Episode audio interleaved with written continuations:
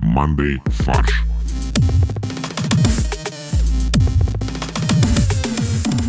Всем привет! Это подкаст «Мандай фарш», и это первый а нет, уже второй выпуск в 2023 году. Мы надеемся, что вы с пользой провели начало года, как и ученые, которые нашли идеальную форму камней для игры в блинчики на воде. Когда я прочитал эту подводку, я очень долго пытался понять, что же это за игра в блинчики. Но прежде чем мы это обсудим, я хочу представить великолепных ведущих, которые остались со мной с прошлого года. Это Максим, Всем привет. это Олег, Привет. это виртуальный Борис, который сейчас находится в пустыне в Намибии, и я, Костя, ваш конферансье. После фразы «виртуальный Борис» тут должны были быть сверчки такие. И звук перекати поле, да. Нет, подожди, а разве там есть перекати поле? Там, конечно, должно быть антилопа, гну, должно что-нибудь такое, типа... Кто будет разбираться? Пустыня в Африке. Всем понятно. Песок и перекати поле. А прикинь, там, типа, пустыня в Африке, а ее основные звуки — это, типа, «А где оазис?» А Боря ушел в пустыню, и значит, э, в следующий раз он вернется к нам через 40 лет. Достойно, очень хорошая шутка. А я подумал, что, типа, Боря ушел в пустыню, поэтому он к нам придет сухой. Суперджет? Но твоя шутка лучше, честно говоря, про 40 лет. Потому что он еврей. Да, спасибо большое за разъяснение. Мы все еще в этом году объясняем свои шутки. Так, ладно, Максим, расскажи, что за игра в блинчики и почему ученые нашли идеальную форму камня? Ну, я не знаю, почему это здесь называется игрой в блинчике. Это называется запустить камешек плоский по воде. Подожди, очень длинное название игры. Пойдем поиграем в запустить э, плоский камешек по воде. Ну, это не называется поиграть, а пойдем запускать камни по воде. Ты наверняка так делал. Ты берешь камень как можно более плоский и кидаешь его плашмя так, чтобы он отскакивал от э, поверхности воды. Самое интересное, что э, всегда казалось, что самая идеальная форма камня для того, чтобы его запустить по воде, это максимально плоское что-то. Мне тоже так всегда казалось. А оказывается, ученые провели эксперимент, да, что это форма картошки. Да ты брось. Да. Причем, скорее всего, нестандартной, как мы обсуждали в декабре. А картошки с глазками? Мытый картофель? Какой картофель? В мундире. Все, В понятно. фольге прям запускаешь. А, ну, кстати, может быть, в фольге, правда, он будет, э, типа, сопротивление не такое... Наоборот, сильное сопротивление, поэтому будет отскакивать от воды. Я бы сказал, что идеальная форма это э, форма летающей тарелки. То есть он, чтобы не совсем плоский был, а чтобы такие как бы выпуклости к центру. То есть это как две пирамиды вверх и вниз. И он тогда будет лучше цепляться за воду. Но ты явно не участвовал в этом исследовании. Я не участвовал, но я проводил собственное исследование последние несколько лет. Я тоже пришел к похожим выводам, что абсолютно плоский камень – это не идеальная форма. Я удивился от этого, буквально вот пару лет назад это произошло. Но дальше идеальной формы я, конечно, не нашел. У меня не было столько ресурсов, сколько у этих ребят. Я не смог проверить все возможные формы. А мне кажется, просто, в принципе, ж- жизнь человека и жизнь мужчины заключается в том, что ты ищешь вот эту правильную форму. Правильную картофельную. Да. Вот форма картошки – это, мне кажется, идеальная форма для того, чтобы кидать камень в воду. Или в кого-нибудь еще. Вы же любите кидать камни в воду, чтобы они сделали бульк? Потому что в камень форма картошки идеально помещается в руке. Да, желательно еще повыше находиться в этот момент, то есть с какого-нибудь моста, но не слишком высокого моста, чтобы ты мог заценить этот момент соприкосновения с водой. Ну и кидаешь под 45 градусов э, вверх и вперед. Так он дальше всего улетит. Да, видишь, мы даже доработали исследование. Да, но правда не про это, но... Это называется теория булька.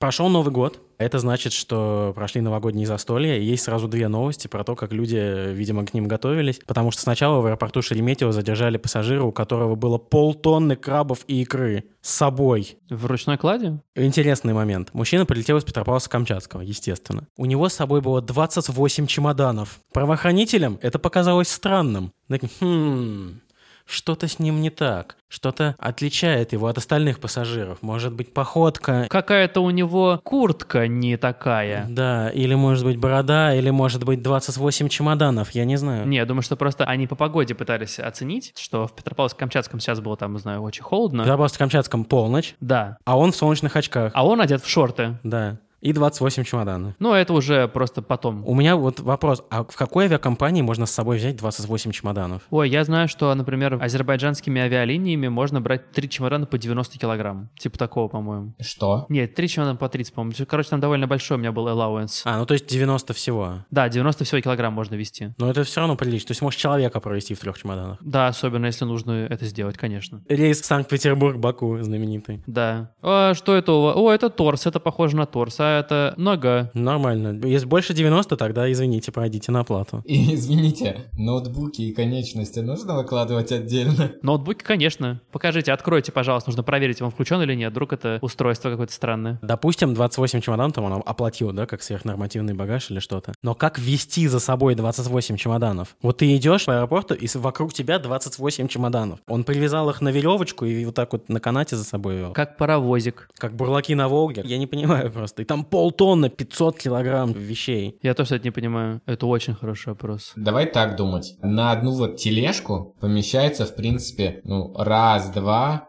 три, четыре. Ну, три-четыре больших чемодана. Даже если три ряда, там 6, хорошо. Не, 6 очень тяжело, они падать будут, 100%. Тяжело, да. Ты хочешь сказать, что он 7 тележек вез? Слушайте, а может быть он просто самый сильный человек планеты? Вот именно, а они его осудили еще. И самое интересное, что икра и крабы у него были не во всех 28 чемоданах, а только в 24. То есть он играл с таможенниками... в- Это была игра интуиция, да. Да. В каком чемодане у меня крабы и икра? Ну, слушай, знаю наших таможенников, они точно нашли все 24 чемодана сразу. Они такие, блин, может вот этот взять? А он говорит, я вам предлагаю а, 100 тысяч рублей прямо сейчас, и мы не открываем чемоданы. И они такие, так, стоп. Блин, ну в этом может быть много икры, может быть больше денег. Может быть, у него чемоданы были сложены в чемоданы? Чемодан с чемоданами? Это называется таможенная матрешка, таматрешка. Да-да, у него на самом деле четырехмерный чемодан был. Или у него чемодан из Гарри Поттера, где он просто бездонный чемодан. Да. Нет, вообще у меня вопрос, а почему кого-то, в принципе, заинтересовало, ну, внутренний перелет? А есть ограничения же, ты не можешь по стране возить именно вот икру и какие-то морепродукты особенные. А, а почему в Петропавловске-Камчатском к нему не пристали? А, там нет э, сотрудников в аэропорту. А, окей, Наверное, там нету вот этого детектора икры. точно. Игорь Петрович, который... Которого такая эта стрелка, ты проходишь, у красная, красная, красная. Проходишь, черная, черная, черная. Вот ты же был в аэропорту в Москве, Кость? Да, конечно. Там вот эти штуки, когда вокруг тебя начинает крутиться э, хрень. Они проверяют наличие икры. Конечно. Вот это, это детектор икры, потому что я когда вылетал из России, дальше нигде нету таких же. Везде просто рамки металлодетектора. Блин, прикинь, ты проходишь эту штуку, и неожиданно женщина, которая тебя осматривает, такая, так, у нас осетр. Да, э, тревога номер один, белуга, белуга. И тебя просто... Я всего лишь везу сувениры. Ты не можешь ты такой, потому что ты реальная белуга. Провозит икру в себе, да. Это моя, это моя икра. Да, да, простите, это для личного пользования. Для потомства, скажем так. Да. Мужчина так и не смог объяснить правоохранителям, зачем ему столько морепродуктов и куда он их вез. Зачем тебе столько морепродуктов? Ну, м, Ну, они такие, ну, Новый год, ну, что... э». у меня застолье, у нас на даче 500 человек собирается. Ну, а как? Каждый по килограмму обычно любит поесть. Да. Ну, тут это подарочки, ну, там, бабушке, там, внучке, там, вот это вот все, там, т- т- брату. Ему надо было всего лишь сказать, что он на поле чудес идет, и все, вообще все вопросы снимаются. Он хочет выиграть поле чудес, Да. Потому что там же надо подарки как бы охраннику на входе, чтоб пустили на передачу. да, гримеру своему, Продюсеру. да, всем в в студии раздать. Ну и в конце концов Юкубовичу, Но Якубовичу главное. чтоб он свои усы в икре помочил чуть-чуть. Вот, поэтому не пытайтесь провести полтонны крабов и икры. 10 килограмм, по-моему, можно только. Слушай, а я прослушал. У него было красное или черное? А, кстати, не уточняется. Черный, наверное. Нет, черное на Камчатке не бывает. Поэтому красная и камчатский краб. Вот, и вторая новость про новогоднее застолье, такая в проброс. Со склада в Москве украли 55 тысяч банок Кока-Колы и 16 тонн замороженной картошки фри. И открыли вкусные точки в франшизе. Так появилась вкусная точка, да. Да, все, можем закрывать. Не, ну в смысле, это просто застолье, как, как будто раньше. Да, типа ностальгическое такое. Да. Поел в тюрьму, Поел в тюрьму, знаменитая акция. украл, выпил в тюрьму. Все. Да.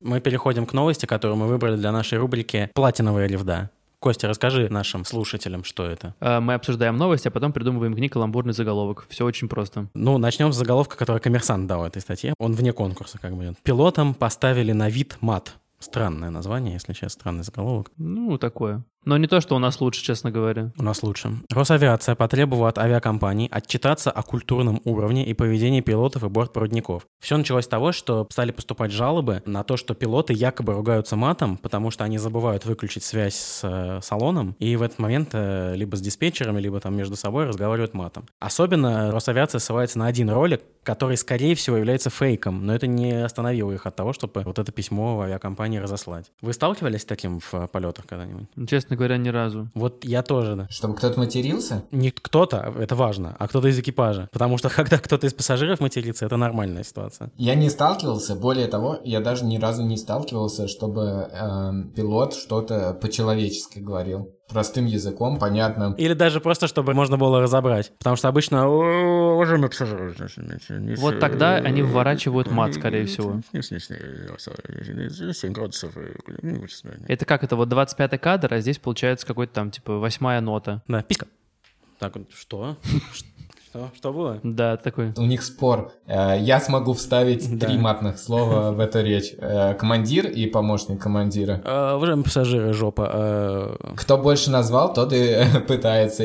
А так как они друг друга понимают, они потом запись друг друга показывают. А, молодец, я услышал, слышал. То есть на ежегодном слете пилотов, Слет пилотов есть. А как еще это может называться? да, на котором мечтает побывать Борис. Привет, Борьке. А где он сейчас, по-твоему? Там как раз в Намибии. На слете пилотов. А, хорошо, на слете пилотов, получается, они обсуждают. И победитель, бессменный, уже несколько лет, вернул Петрович. 33 матных слова Петрович. Ух, и там выходит уже такой матерый дед. Да. А все такие бу-бу, потому что у него была фора, он летел на рейсе там В какой-нибудь... Анталию. Усть-Дюйск, тире. Не, он летел в Анталию, и там все пассажиры общались матом, поэтому с ними можно было только матом разговаривать, они по-другому не понимали. А, ну чтобы он объяснял. Да. Значит так, ремень вот пани туда. Вот эту хуевину, вот в эту хуевину вставь, пожалуйста. О, ну вы бы так сразу и сказали, а то там типа... Замок клацать, клацать. поднимите, да, вот это непонятно. Да. Столик откидной. Херню вот эту заменю туда и закрой. Да, тупица. Вы бы сразу так сказали, господи. А то не по-русски все. Один из пилотов Аэрофлота, комментируя эту новость, сказал, что предположить, что пилоты не знают, где какие кнопки, и поэтому путают и случайно говорят матом, это значит ничего не понимать в авиации и в пилотировании самолета. Такой шейд бросил на Росавиацию, что логично для Росавиации. Ну, в принципе, довольно логично, да. Какой может быть у Росавиации источник знаний об авиации, кроме роликов в интернете? Так я думаю, так оно и есть. Типа скиллбокс, опять же, как стать пилотом. Я подумал, что может быть еще источник, когда они летают как пассажиры, но потом понял, что они же все-таки в Росавиации, они, скорее всего, не рискуют. Да-да, они знают слишком много об этих самолетах, что такие, о, нет, мы поездом, спасибо. Во Владивосток, да, пожалуйста, лучше я на поезде 7 дней. И через две недели увидимся, да. Но Ну, вообще прикольно, что этим всем занялись все ведомства, потому что, помните, мы обсуждали полицейских, Врачей. врачей, кого контролируют на профпригодность, видимо, в речи. Теперь пилоты. Что дальше? Адвокатов, наверное. Адвокатов. Блин, ну кодекс этики адвокатов — это оксюморон какой-то. Потому что появились в интернете ролики, где Павел Астахов ругается матом, защищая кого-то. Защищая свою честь. Были же в последнее время какие-то скандалы с адвокатами известными? Адвокат!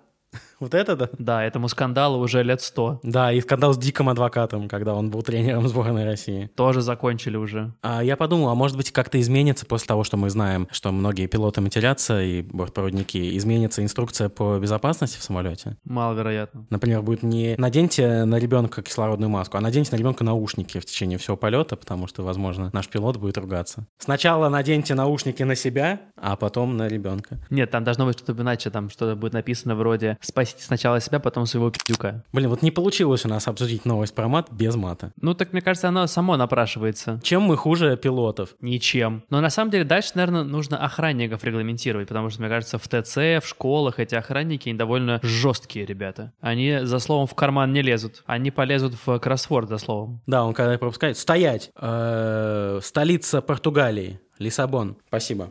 Проходи. А, то есть если ты не отвечаешь, то он не пускает тебя. Да. Иди учись дальше. Но я не могу учиться дальше, я, я же только пришел. Я учитель. Какой ты учитель? По столице Португалии не знаешь. Все, иди. Но я учитель физкультуры. А чё, учитель физкультуры, по-вашему, не должен э, знать минимальные какие-то знания? По регламенту об учителях, который был принят в этом году, конечно, нет, это же не его вообще сфера деятельности. Зачем лишние знания? У него все четко, почему он должен как бы точно знать. У него, кстати, с матами нормальные отношения. Да, он их кладет куда надо. и как надо. Вообще, на самом деле, я вот думаю, а вот бортпроводники, ну реально, им же нужно использовать мат реально, чтобы утихомирить буйных пассажиров. Нет, не нужно. Для этого есть наручники. Ты-то только раззадоришь э, матом буйного пассажира. Хорошо, ладно, давайте к заголовкам. О, а можно я начну? Давай. У меня первый будет, э, естественно, музыкальный. Первым делом, первым делом, самолеты. Ну а пи***ды эти всякие потом. Неплохо. Спасибо. У меня, кстати, тоже есть музыкальный. Ну, в смысле, аллюзии на песни. Целых две. На нецензурном слове и на одном крыле. А что за песня? На честном слове и на одном крыле. А, окей. Очень культурно. И «А вместо сердца пламенный мат». О, прикольно. Это смешно. Да. Олег. Так, ну что ж, пилоты отпустят голландский штурвал. Ну, Неплохо. Сколько ты мечтал вставить голландский штурвал в заголовок, Олег? Я думаю, сначала ревды. Ну и то не, не очень уместно здесь получилось, но... Но уже терпеть дальше невозможно было. Неплохо. У меня от винта, ёпта. Так, у меня в России запретят трехэтажные самолеты. Окей. Россиян в самолетах будут ждать вежливые люди. Кость. Высокопарящие выражения. А, типа как высокопарные только. Да. И у меня последнее. Мат-капитан. Неплохо. У меня есть так, мат обеспечение для пилотов.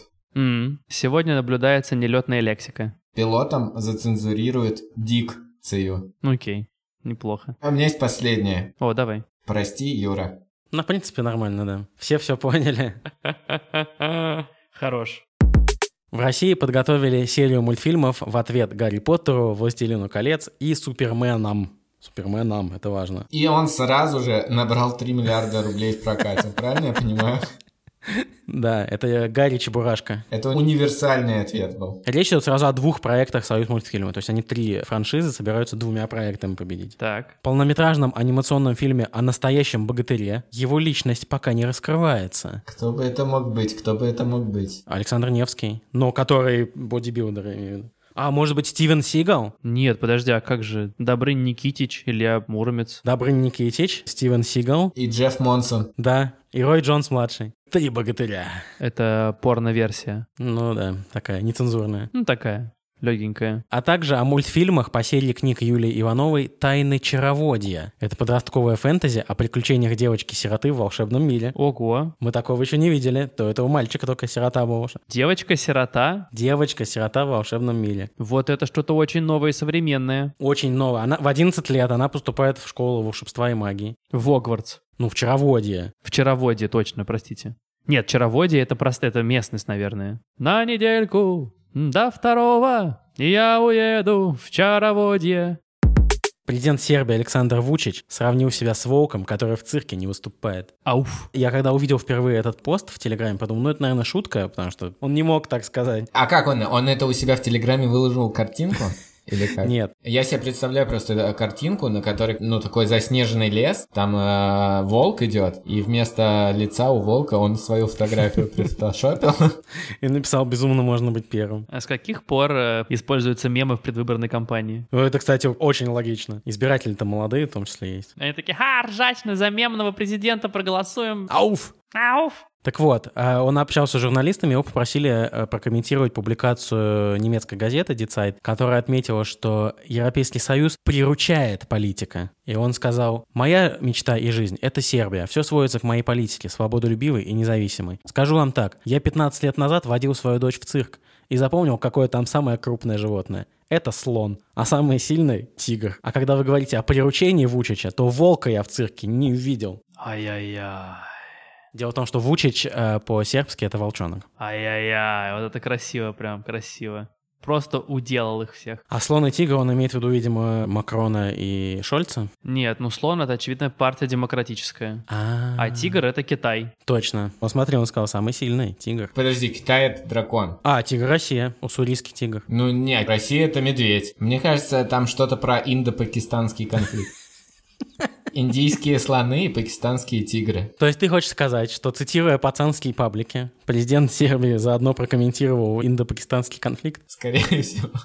Так, по ходу просто. Вот. А какие еще мемы можно использовать э, политикам в своей деятельности? Например, там же была какая-то история, что когда Британия выходила из э, Евросоюза, там какая-то была с рыбаками, да, по-моему, проблема. Давай с- вначале с волчьими разберемся мемами. Не, просто я подумал, что Евросоюз Британии может сказать, вы продаете рыбов. Вот есть где волк, а есть где еще сверху, э, там такая группа волков идет, и там стрелочка, типа вот лидер сзади идет. Да-да-да. Я помню такой мем. Это какой-то уже паблик для волчо, волчат. Кстати, волчат, прикольно, как будто в- это чат волков, волчат. Я, кстати, думаю, что Вучич потом п- просто уже пошел именно по пацанским цитатам, у него теперь все. Неважно, кого ты избираешь, важно, за кого ты голосуешь или что-нибудь такое. Вот это пацанская цитата. Это неожиданно. А я не знаю пацанские цитаты, что это можно придумать. Неважно, кого ты ведешь за собой, важно, чтобы за тобой шли или что-нибудь такое. Не, наверное, знаешь, типа, ну как ст- стандартно, типа, неважно, что говорят за твоей спиной, это означает, что ты идешь впереди. Да, потому что президент означает сидящий впереди. Да, да, именно так. Неважно, что говорят за стеной, главное, что ты построил эту стену. И Мексика заплатила за нее. Это Трамп. Это другой, да, президент.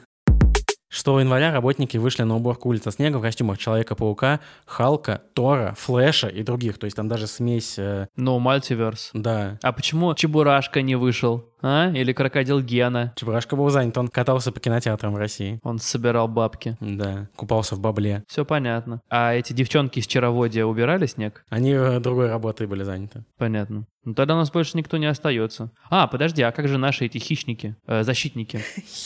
Почему они не вышли убирать снег? Потому что они нарисованы. Где человек-медведь, где человек-камень, где человек-баба и еще один урод? У наших защитников и прочего майора Грома есть дела поважнее, а вот те вот непонятно кто, им только как бы и можно доверить, что улицы подметать в Казахстане. Справедливо? Короче, лишили их работы, поэтому они пошли работать. Полиция в Колумбии объявила в розыск членов картеля без фотографий и имен. Полицейские опубликовали в соцсетях плакат с информацией о 12 преступниках, попросив людей помочь в поисках. Однако на местах, где должны были быть фотографии разыскиваемых, была пустота. Кроме того, имена подозреваемых тоже были неизвестны. Стражи порядка заменили их на прозвище. Ну, то есть, грубо говоря, на- разыскивается там толстый, синяк, Какие у них необычные клички. да. Ну, клички еще куда не шло. Было бы смешнее, если бы просто разыскивается вот 12 человек. Да, связанных с картелем. Ну, в принципе, нормально. Кто их видел, а они всегда в 12 тиром ходят вместе. А они со собой 28 чемоданов. Да. А это один из них, кстати, был. А еще обиднее было бы, если бы кто-то вот подумал, что ты связан с картелем и сдал бы тебя. И потом не докажешь, что это не ты. Фотографии нет, по описанию подходишь, все. Да, ты толстый. Тебя видели в компании 11 других человек. Все. В кино. Потому что на этом сеансе было 12 человек. Надо просто разыскивать компанию. То есть вот э, люди приходят, мне, пожалуйста, 12 билетов на такой-то сеанс. Сразу подозрительно. Или мне стол на 12 человек. Тоже странно. Один только человек в истории заказывал стол на 12 человек. Это был Оушен. А, да, два человека, ладно, в истории заказа. Про одного из них даже картину написали. Художественный фильм ты имеешь в виду? Да. А, там было 13 человек, поэтому они не могут быть коктейлем. Это продолжение. Не, ну как, там есть главарь картеля и И остальные. 12 подельников. Блин. И главаря никто, конечно же, не будет искать сейчас. С ним сложно бороться. Им сложно У связаться. него крыша слишком. Да, крыша, да, высоко. Ну ничего, Дэн Браун почти добрался до него. Дэн Браун добрался? Ребят, ну вас, конечно, вы как будто пишете книжку His Dark Materials. Нет, мы новую книжку Дэна Брауна пишем про колумбийский картель. Э, 12 разгневанных мужчин, да, вот это продолжение. 12 обдолбанных мужчин. И один. А, не считая главного. А 13 же, ну, несчастливое число, поэтому 12 и 1. Норм. Сразу непонятно какое-то число. Вот, но, в принципе, идея интересная. То есть, как бы полицейские уже просто отказываются свою работу выполнять. Найдите нам кого-нибудь, связанного с картелем. Так мне кажется, это самая вообще дельная работа. Они потом уже также будут гаишники уже. Можете сами себя остановить и оштрафовать, пожалуйста. У нас маньяна. Да. Там просто будет, ну, знак на месте, где они должны стоять. Вот в этом месте, пожалуйста, остановитесь, положите 100 песо на землю и уезжайте дальше. Выйдите из машины, пожалуйста, ударьте себя об капот, Посмотрите, что у вас в багажнике, отбейте, пожалуйста, себе почку, покажите в воздух документы, вот так помахайте ими. выложите оружие и оставьте его, пожалуйста, для нас. Мы потом заберем. А врачи, представляешь, если так же будут работать? Тоже будут говорить, можете сами себя пощупать и потом рассказать, что вы чувствуете. Послушайте сами себя. Посмотрите на кровь в микроскоп на свою. Что вы видите там? Кровь возьмите у себя в домашних условиях. Да. Ну а как в домашнем? В домашнем условии разбейте себе нос и оттуда возьмите кровь. Неплохо, кстати. А чё разбейте, поковыряйтесь. Очень долго ковыряйтесь в носу. Да. Девушкам ростом ниже 160 сантиметров велели сидеть дома из-за шторма в Анталии. Власти Анталии на фоне бушующего шторма посоветовали девушкам, рост которых ниже 160 сантиметров, не выходить на улицу, так как велика угроза того, что ветер их унесет. Я думал, потому что там всех на карусели пристегивали э, в качестве защитных мер, а туда не пускают ниже 160. Нет, а я подумал, что там просто шторм тестостерона, и поэтому как бы их точно унесет какой-нибудь кабель, или в чем смысл? У меня много вопросов. Во-первых, видели ли вы когда-нибудь ветер, который бы уносил людей? Нет, слава богу, нет. Во-вторых, почему только девушки? Есть мужчины ниже 160 сантиметров. Их не жалко? Нет, их не унесет. Они плотненькие. Почему? А ты что, не видел никогда низких дрыщей? Нет, не было таких. Низкие дрыщи — это деревня в России, кстати. Вот, а там такой шторм, что волны высотой 5-6 метров, скорость ветра достигает 60 км в час. А, ну тогда точно девушку снесет от такого напора. Девушку может унести, да, любой автомобиль на скорости 60 км в час. Скажет, садись, красавица, и поехали. А, 60 километров — это сколько? Это 1000 метров в час? 60 км в час — это 60 тысяч метров в час. То есть 1000 в минуту. Так. Давай в секунды переведем. Почему это все? Я тебе сэкономлю. Время 60 км в час — это примерно 18 метров в секунду. А ты пытался посчитать, сколько типа 160 сантиметров женщина, то есть ее, получается, ты пытаешься посчитать, как- за сколько, сколько своих, секунд э, ее унесет. своих корпусов она пролетит, да, с этим ветром. А, я понял, Олег хочет вычислить, какую работу совершает ветер, перенося женщину. Но тебе в рост ее не поможет, тебе масса нужна. А ты не можешь рост в массу перевести? Слушай, ну а скорее всего это же связанные вещи, во-первых. И во-вторых, специально использовали рост, чтобы никого не смущать. Но зная, наско- на сколько метров ее перенесли, ты наоборот можешь скорость ветра вычислить, как первую производную от перемещения. Господи ты, боже мой. За сколько секунд ветер в Анталии унесет женщину? Из пункта А, Анталия, в пункт Б, Бодрум, дует ветер, несущий три женщины ростом 160 сантиметров. Навстречу им из Бодрума в Анталию вылетел пассажирский самолет. Нет, вылетел такой-нибудь мужчина красивый. Серкан э, Болум или как его зовут? Да, Серкан Балат Серкан выехал. Балат. За сколько секунд женщины смогут охмурить Серкан? Сможет ли он поймать всех трех женщин и снять их в следующих сериалах? Прикольно, кстати. Ну что, Максим, пирожок, пирожок. Прокомментировал лишь словом новый запрет пилот Игнат и был немедленно уволен за мат. Неплохо. Очень хорошо, на злобу дня прям получилось. Ну что, всем спасибо. Это был подкаст Мандай Фарш. Мы вас очень любим. Присоединяйтесь к нашему Мандай чату. Ссылка на него есть в описании к этому выпуску. Советуйте наш подкаст своим друзьям, потому что с нами просто весело и хорошо проводить время. И понедельники. Всем пока. Пока.